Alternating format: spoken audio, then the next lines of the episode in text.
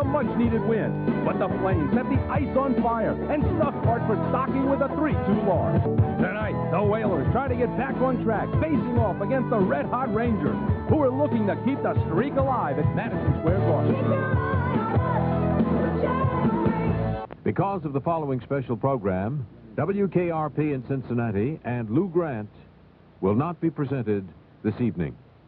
The following program was recorded at an earlier date for broadcast at this time.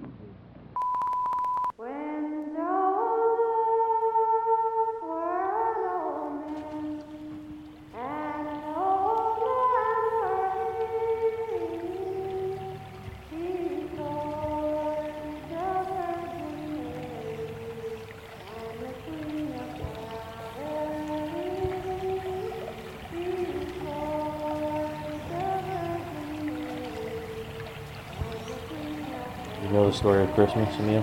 No. You want me to read it to you? Yeah, sure. Mary and Joseph lived in a small town called Nazareth in the province of Galilee. Nazareth is one of several communities built in a hilly area near the Sea of Galilee, a huge freshwater lake. The long journey from Nazareth to Bethlehem in Judea would have taken Mary and Joseph through the Jordan Valley through the Dead Sea. We've traveled along a road that climbs steeply in places, south towards Jerusalem and Bethlehem. In the crowded city of Bethlehem, Jesus was born. In the 6th month, the angel Gabriel was sent from God into a city of Galilee named Nazareth, to a virgin espoused to the man whose name was Joseph, the house of David, and the virgin's name was Mary.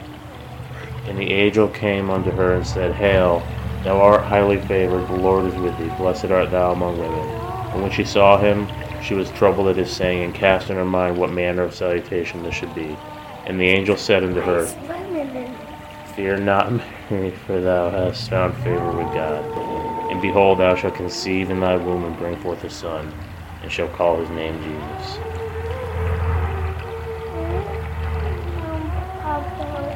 And it came to pass in those days, that there went out a decree from Caesar Augustus that all the world shall be taxed.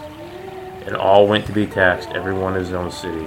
Joseph also went up from Galilee, out of the city of Nazareth into Judea, unto the city of David, which is called Bethlehem, to be taxed with Mary his espoused wife, being great with child. And there were in the same country shepherds abiding in the field, keeping watch over their flock by night. And lo, the angel of the Lord came upon them, and the glory of the Lord shone about them, and they were sore afraid. And the angel said unto them, Fear not, for behold, I bring you good tidings of great joy, which shall be to all people. For unto you is born this day in the city of David a Savior, which is Christ the Lord. And this shall be a sign unto you, ye shall find the babe wrapped in swaddling clothes, lying in a manger. And then suddenly there was with the angel a multitude of the heavenly hosts praising God, saying, Glory to God in the highest, on earth peace and goodwill towards men. And it came to pass, as the angels were gone away from them into heaven, the shepherds said to one another, Now let us go into Bethlehem and see this thing which has come to pass, which the Lord has made known unto us. And they came with haste and found Mary, Joseph, and the babe lying in a manger.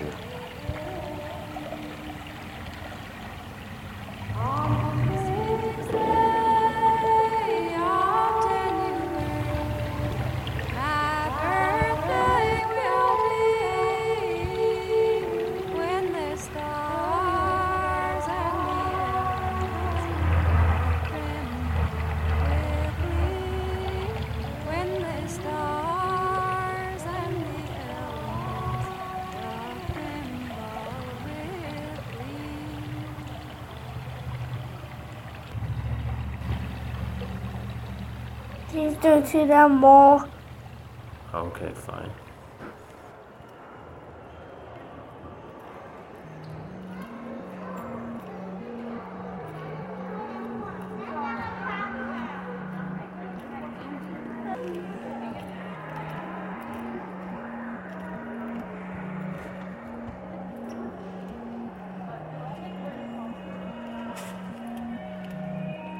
Attention, shoppers. The Holy Agony presents Mandatory Jolliness, the John Dios Family Christmas Special, featuring John Dios, Jess, Dan Thrall, Hooley, Bill, Gord the Trucker, Impossible Princess, Detective Wolfman, Crime Hater Scott,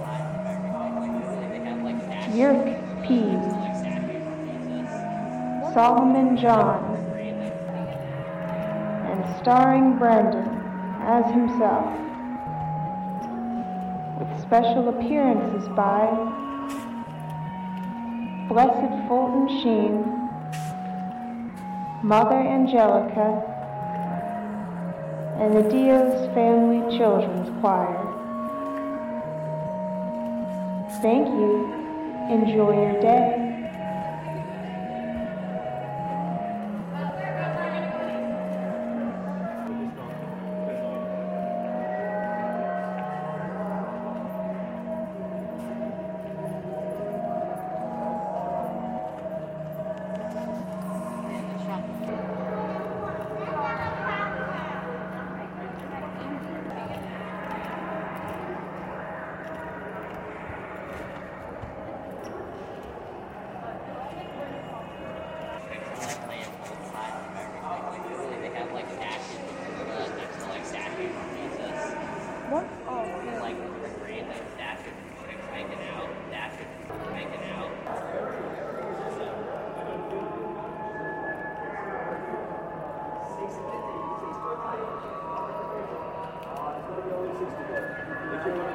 The burden of this telecast is to be the meaning of Christmas, but in order to do it, we must give you some philosophies of life.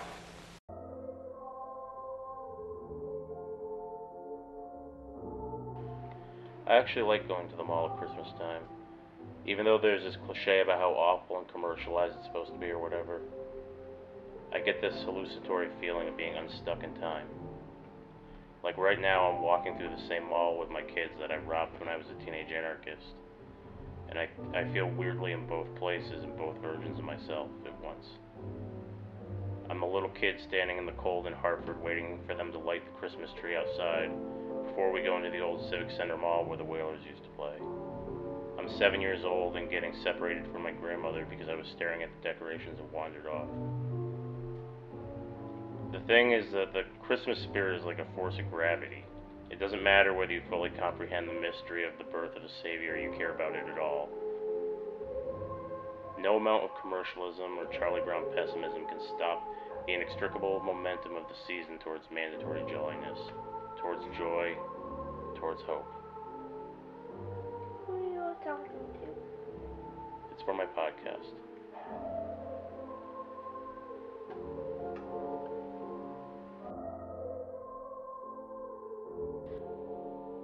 O wisdom, coming forth from the mouth of the Most High, reaching from one end to the other, mightily and sweetly ordering all things, come and teach us the way of prudence.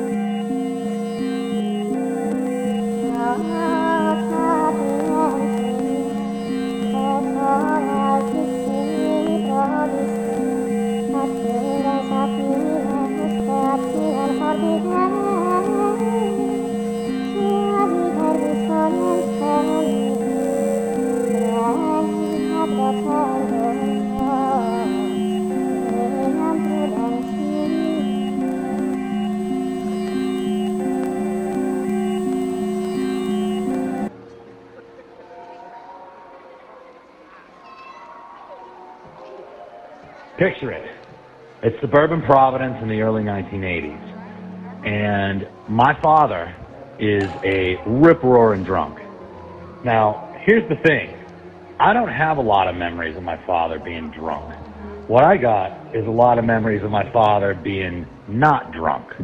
And if you're from a family where Pop is a rip-roaring drunk, you know that the only thing worse than Pop being rip-roaring drunk is Pop not being drunk at all.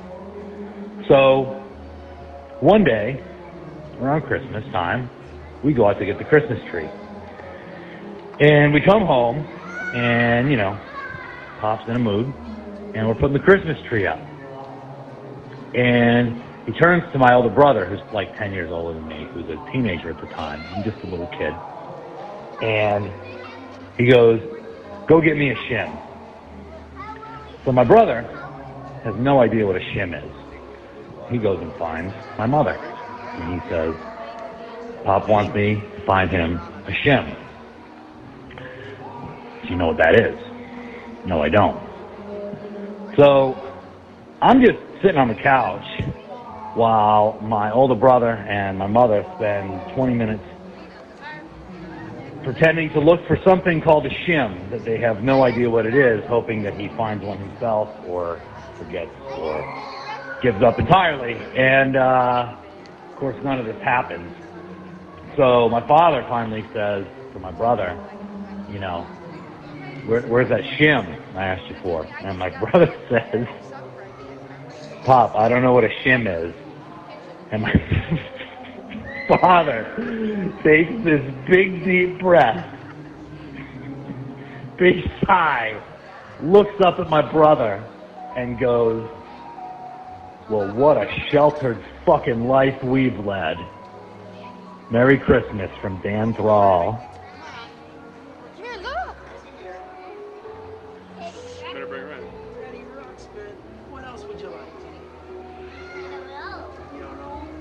O Adonai, and the leader of the house of Israel, who appeared to Moses in the fire of the burning bush, and gave him the law on Sinai, come and redeem us with an outstretched arm.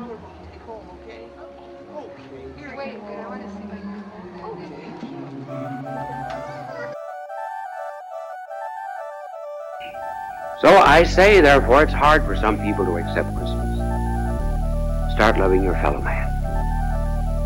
Start loving your neighbor. And begin to love him, not just because of what he could do for you, but just love him as a fellow man, and then eventually you begin to see that he's a creature of God. The only unhappy people in this world are the people who are selfish. Won't you begin to love, really and truly? Please do that for me. And you'll eventually come to know the true meaning of Christmas. Then you'll have a Merry Christmas.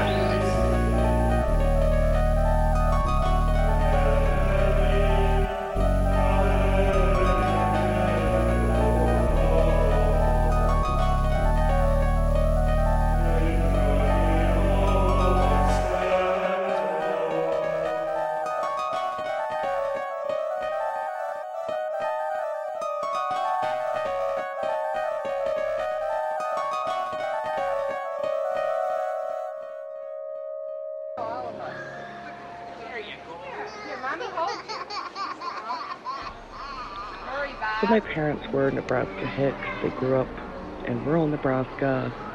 Their families were poor, so they didn't really have a whole lot.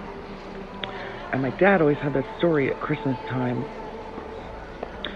You know, I feel like it's a dad thing to repeat a lot of stories. But that him and his brother were by their Christmas tree on Christmas Eve. I think their mom is working, or I don't know. And they didn't get that much, like didn't have any treats really. But then his dad got home from work and said Merry Christmas and slid 2 packs of Rolos across the wood floor. Like apparently that vision of the Rolos flying across the floor to him had a big impact. And he loved Rolos. Every time he ate them, he would tell this story, which, if you don't know, it's like a chocolate with caramel in it. So my dad sold life insurance and I think was just happy to be able to provide more than Rolos for his family. So we were pretty into Christmas, and I just remember every year, even into adulthood, he would say, "This is the best Christmas ever." And then we would all, like, gasp because he'd vowed he wouldn't say that. I don't know, he just always said it, and then we would get mad about it. I can't even remember why. But yeah, love Christmas. And just for the record, my favorite Christmas album is A Christmas Album by Amy Grant.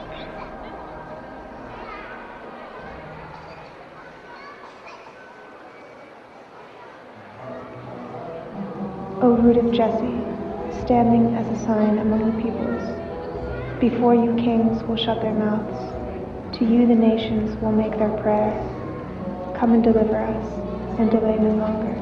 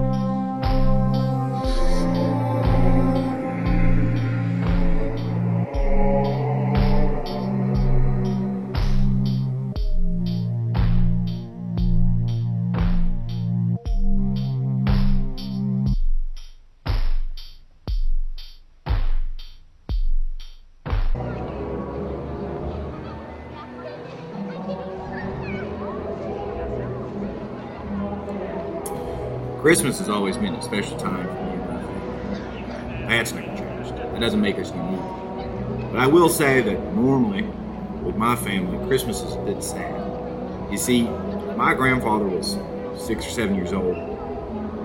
His father died on Christmas. Now, the original story, as it was told to me, is that my grandfather came down the steps one morning and found his father underneath the Christmas tree, dead, suicide. And that was the reason why my grandfather, for so many years, was always very, very quiet and reserved on Christmas. He would say Merry Christmas, he'd give us presents, he'd be happy, but it just never seemed like he was really into it, you know? Well, my greatest Christmas memory was probably about 5 years ago, 5, 6 years ago. When I went home in the mountains to see my grandparents, and I actually saw my grandfather smile. I don't know the exact reason. Maybe it had something to do with the fact that after all these years, we finally learned that the suicide story wasn't true. I mean, he did die on Christmas, but it was at a football game and he fell off the bleachers. Still don't know if it was intentional or not.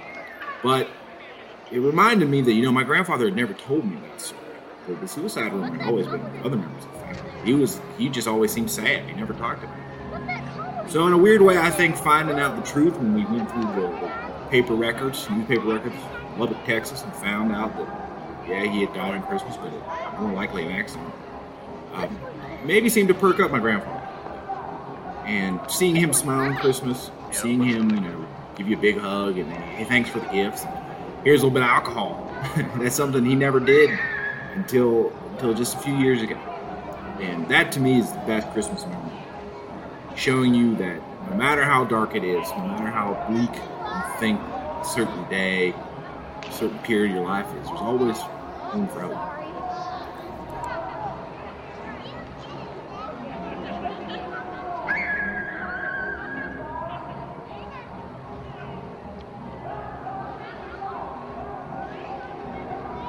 O key of David and scepter of the house of Israel, you open and no one can shut.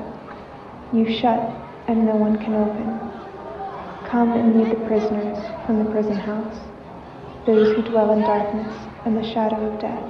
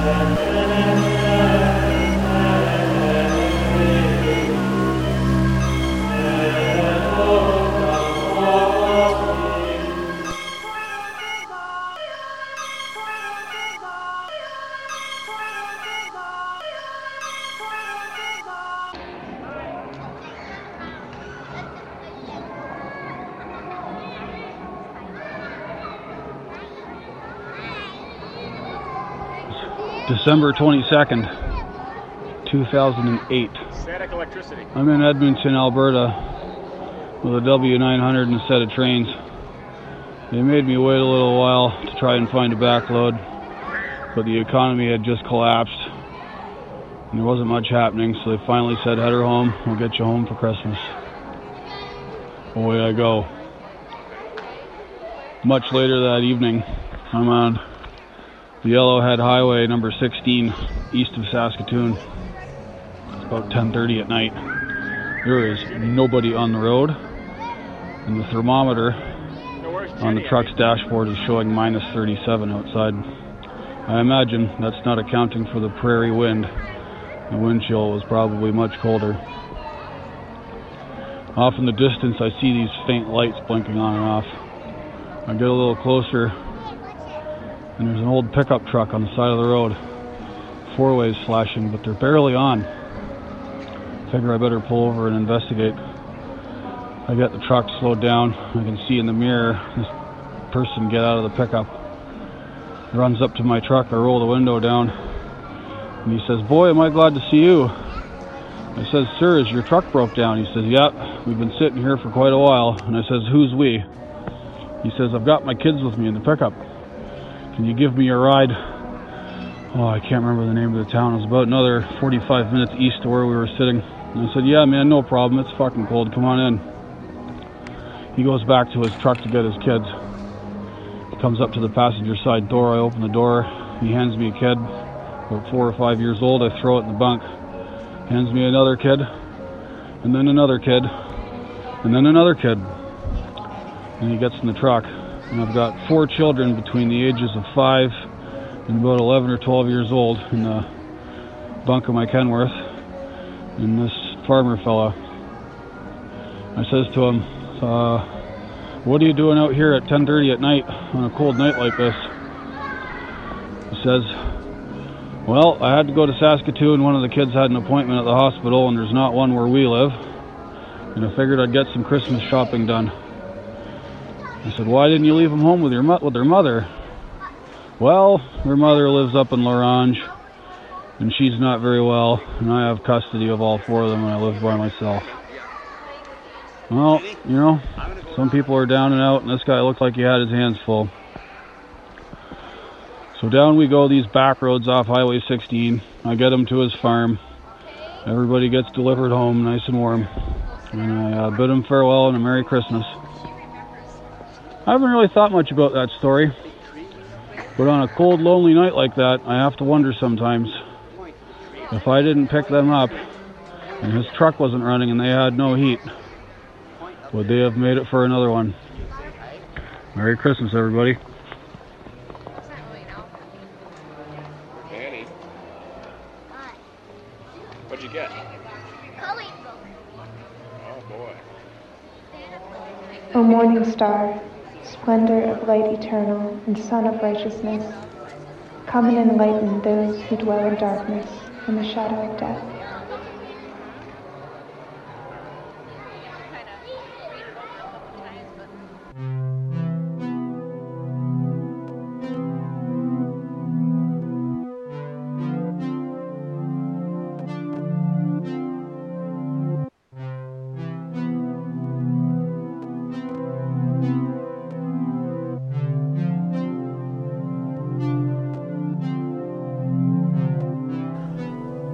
Prophets of old have foretold of his coming for 4,000 years. And a lot of people say that the wise men from the East were probably astronomers that may have studied the stars and knew that the new star that was going to appear in the East, the time when it was at hand. A lot of others, of course, say that they were told by God that the star was about to appear so they could begin their long journey from the East. And where was the East? Some people say it could have been India. Some people speculate that one of the wise men came from as far away as Korea, all the way across Asia. He must have been coming for many months, maybe even years, to get to the place where that new star that was to hang over that manger in the town of Bethlehem, 10 miles from Jerusalem.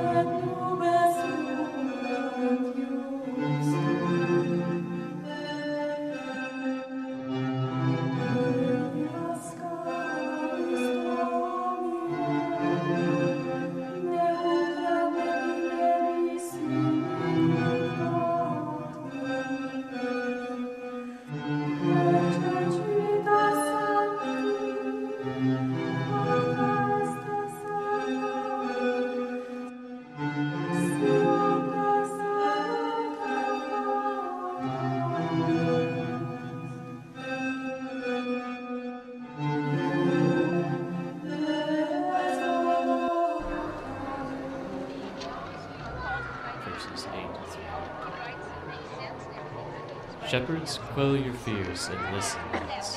I bring you joy with your own ears to hear.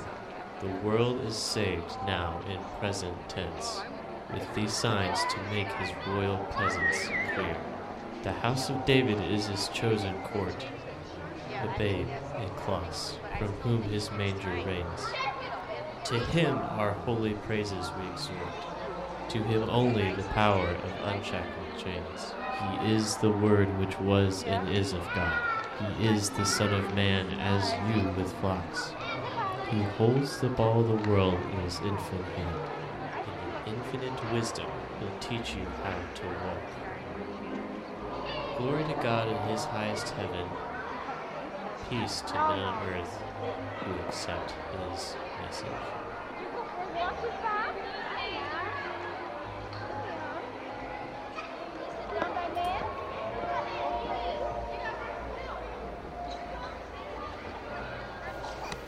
A Christmas Carol by Christina Rossetti. In the bleak midwinter, frosty wind made moan. Earth stood hard as iron, water like a stone. Snow had fallen, snow on snow, snow on snow. In the bleak midwinter, long ago, our God, heaven, could not hold him, nor earth sustain. Heaven and earth shall flee away when he comes to reign. The bleak midwinter, the stable place sufficed, the Lord God Almighty, Jesus Christ. Enough for him whom cherubim worship night and day. Breast full of milk, and a manger full of hay. Enough for him whom angels fall down before, the ox and ass and camel, through adore. Angels and archangels, they have gathered there. Cherubim and seraphim throng the air, but only his mother and her maiden bliss worship the beloved with a kiss. What can I give him? For as I am, if I were a shepherd, I would bring a lamb. If I were a wise man, I would do my part. Yet, what I can, I give him. I give my heart. Merry Christmas.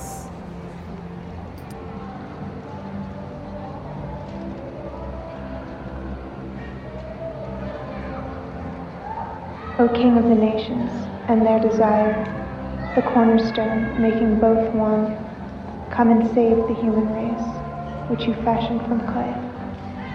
But do you remember whose birthday it is? What are you going to give to Jesus and to his mother?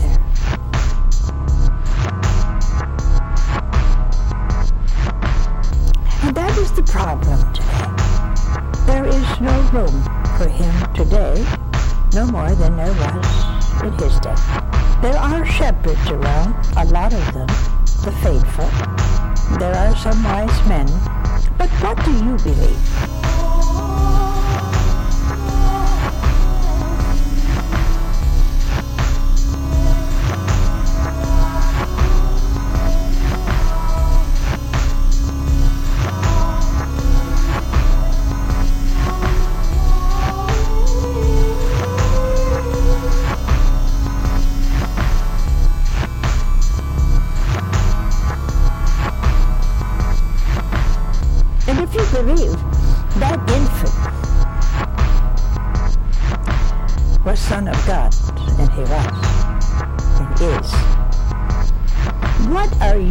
To do for him for Christmas. It is his birthday, you know.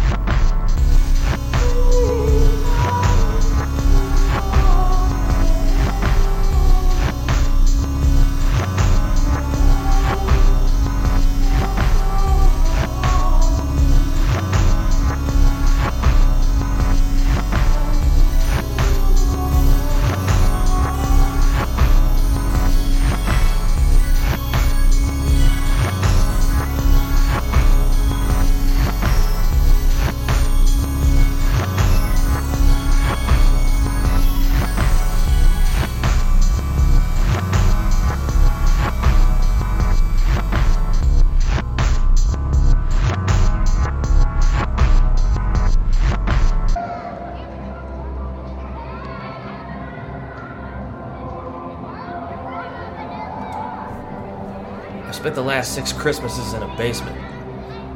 My family's Christmas traditions changed over the years. We used to have these big family gatherings with food, presents, backyard football, a whole lot of shouting. But since the old family matriarchs have passed away, none of the younger generations really picked up the torch. But my older brother's married with kids, so my mom, my dad, and I will spend Christmas Eve over at their house. My older brother and I, we've always been close, but we're very different. And while I'm by no means a black sheep, I'm definitely the rambler in the family. I moved away a while back, about 10 years ago, and I could only ever afford to come home once in the summer and then again at Christmas, and I'd always stay at my brother's. Anyway, on Christmas Eve, after dinner and presents, they'll put my niece and nephew to bed. Our folks will head out a little while after that, and then I'll stand guard while my brother and his wife put out the gifts. Then my brother and I will have a couple drinks and watch Impractical Jokers reruns until we get tired. Down in the basement, that's where I sleep. Don't get the wrong idea, there's a perfectly good couch upstairs that I'm welcome to, but the basement's where it's at. It's pitch black down there, and in the wintertime it gets cold as hell. And I'll bundle up in long sleeves and wool cap, two or three blankets, and get the best sleep I'm going to have all year. And then around 5 or 6 in the morning, the kids will come and get me. I missed when they were smaller and they would just climb all over me like dogs. I'd trap them in a big hug and offer to let them go if they let me go back to sleep. Now they just yell at me from the stairs. But if I play possum long enough, I can still trick my niece to come down there. She'll tickle my face with her hair and I can get a good hug out of her.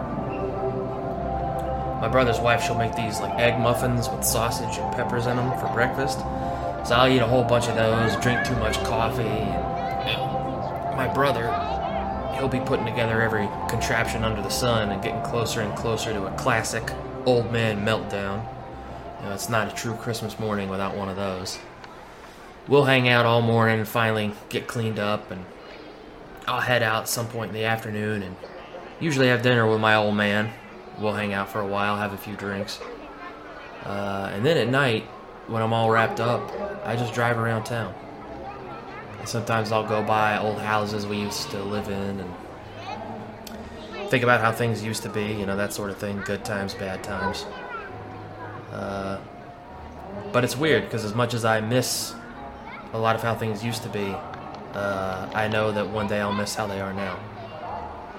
And I moved back home a couple years ago, and I figured since I had my own place, we'd do things a little differently. But my brother and his wife insist on me coming over and still being a part of their tradition. So until I can trick some gal into hitching her wagon to mine and let me put a kid in her, I think that's what I'll do.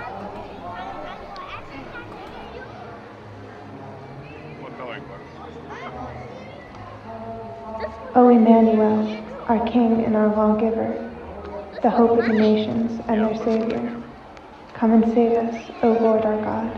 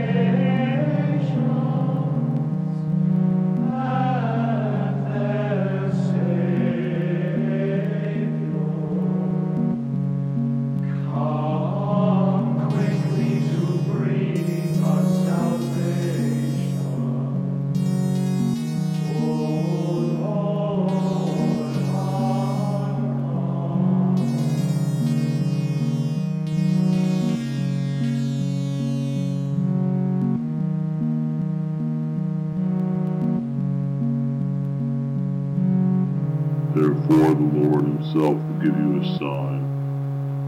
Look, the young woman is with child and shall bear a son, and shall name him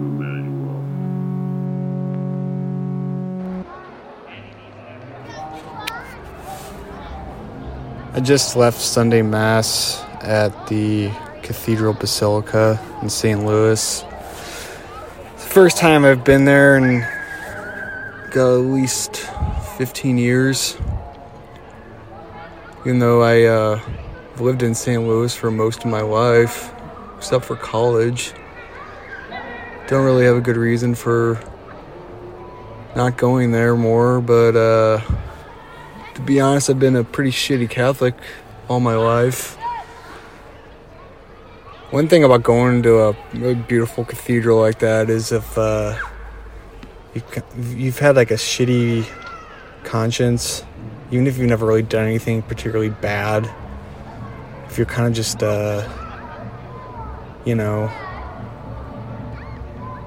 not being godly, I guess, you feel kind of crappy about yourself. So I kind of just sat there, wishing I was a better person. And then Mass started with O Come, Emmanuel, because it's about 2 weeks before Christmas. Pretty much like 5 seconds into it, my heart started racing. Got a little teary-eyed.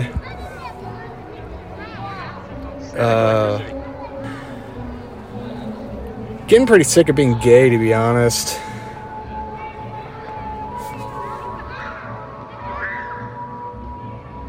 O Virgin of Virgins, how shall this be?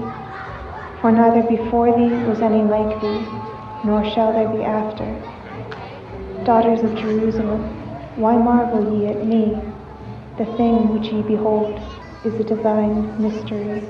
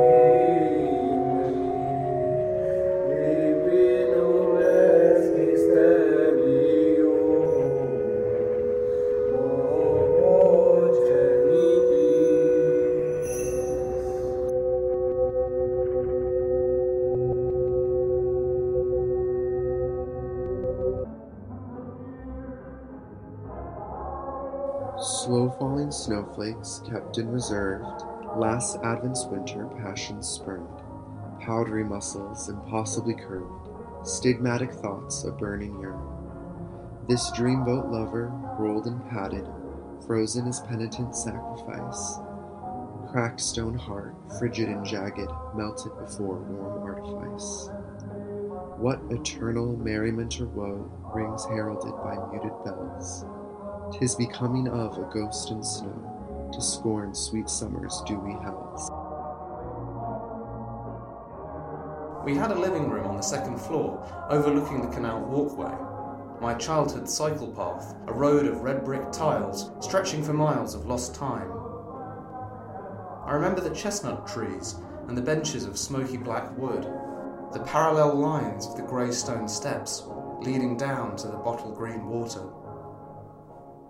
But it's evening now, round Christmas time. Not the day itself, but the day we decorate the tree, and the room is full of golden light and the smell of pine.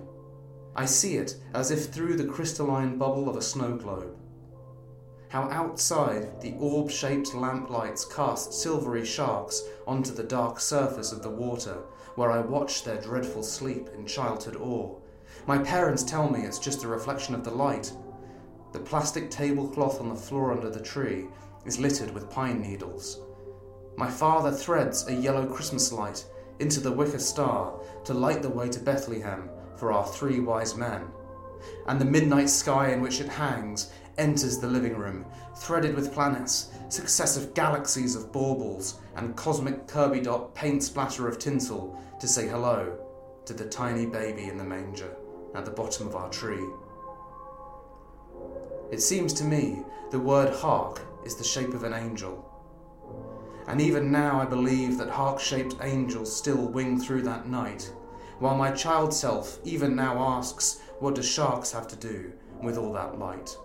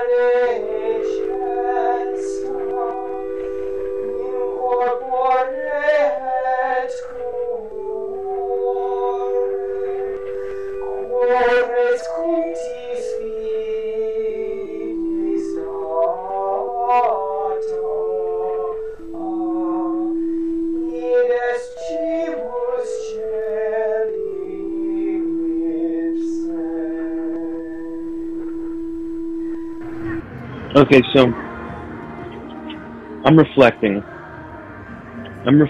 as I often do at this time of year, about a Christmas memory or two. You know, my dad, he has this habit of us getting together for holidays and being like, what stands out as your Thanksgiving memory, or as the highlight of Christmases over the years past. And I'd be like, Dad, the only memory I have of Christmas is you asking me what the highlight of the previous Christmases was. But for real though, I do have a Christmas memory that stands out that took place at my grandfather's house, my dad's house, in San Jose. And, at this point in my life, we were flying back to California from Nebraska, where we had moved. And so we get this, we're in San Jose, and my grandpa, who was a former, K through 12 educator, he was like, I want you guys to put on this play, me and my cousins, so, his grandkids. And, everything seemed to be going pretty smooth with rehearsing the play and all that. Everybody was they were hamming it up.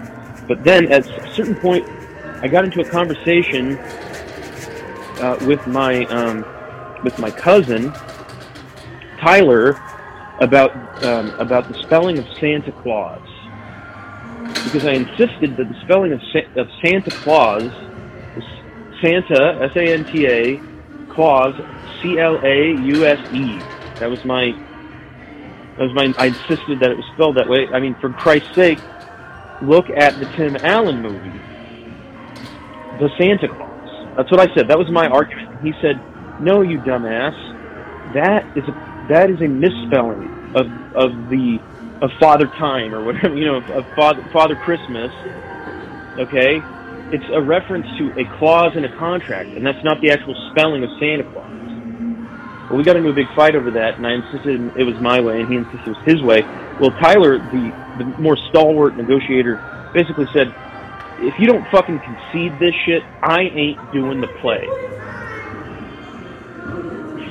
And so we took it to, the parents. Tyler ain't doing the play. He thinks that Santa Claus is spelled without an E at the end of it. Well, my parents were like, yeah, duh. Our parents and my grandpa were like, duh, that's how it's spelled. The movie is a fucking play on words, having to do with contract. And so it turns out I was wrong, but we got it squared away, and the play went on. And then I got an excellent gift on Christmas Eve. That's when we exchanged packages, and it was Bush's debut album, 16 Stone, which I just thought was packed with bangers. Well, anyway, Merry Christmas.